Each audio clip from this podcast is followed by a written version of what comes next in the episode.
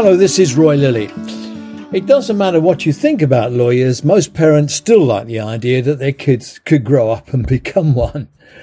They're a curious breed, you know, lawyers, flamboyant and cautious, loquacious and succinct. They seldom speak out, but when they do, it's worth listening, especially if their area of expertise is something we're interested in.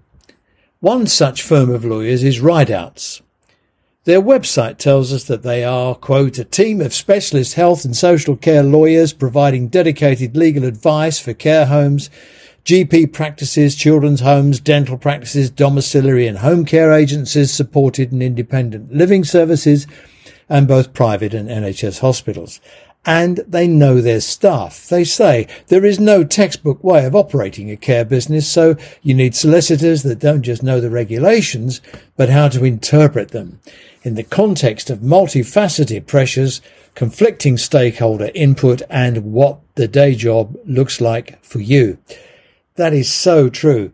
They publish regular opinion pieces in a free newsletter, and I link to a, how you can subscribe to it on a sort of what's what in our world basis. A partner wraps some advice or commentary in the news of the day. This week, uh, this week, it's the boss writing, Paul Ridout. So pay attention.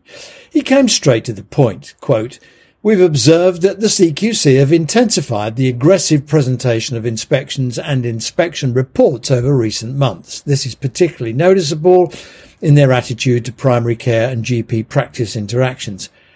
I did a double take, you know, for two reasons. First, it's very unusual for a lawyer to be so blunt and critical about one of the institutions of the NHS, partly because they're always looking for work and the NHS spends a lot of money on lawyers.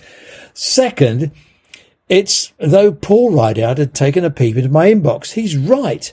They've become more aggressive. Some say, to me anyway, noxious.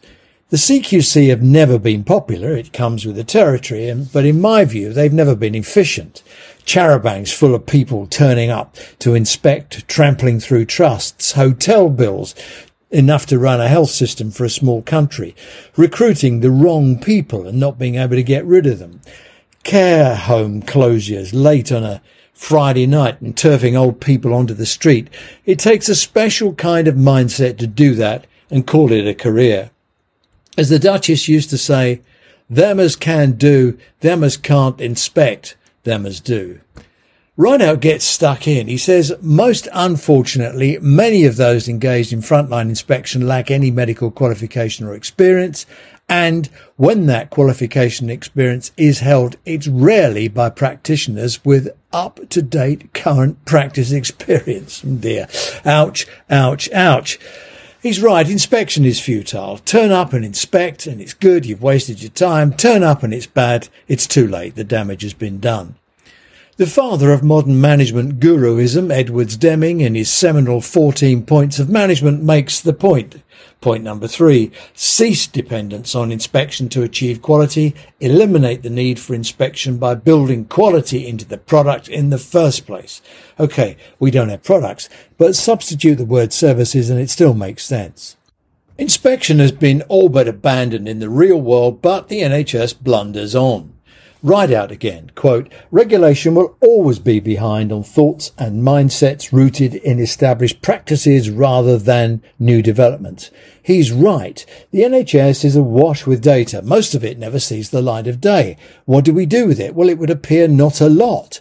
Last month, there were 83 NHS data analyst jobs advertised. And in 2019, TechNation say of the total NHS jobs on offer, only 1.6 were digital data and technology roles compared to a UK average of 17%. We should harness the data, use it to forecast when something is likely to go wrong, flag it up and nip it in the bud.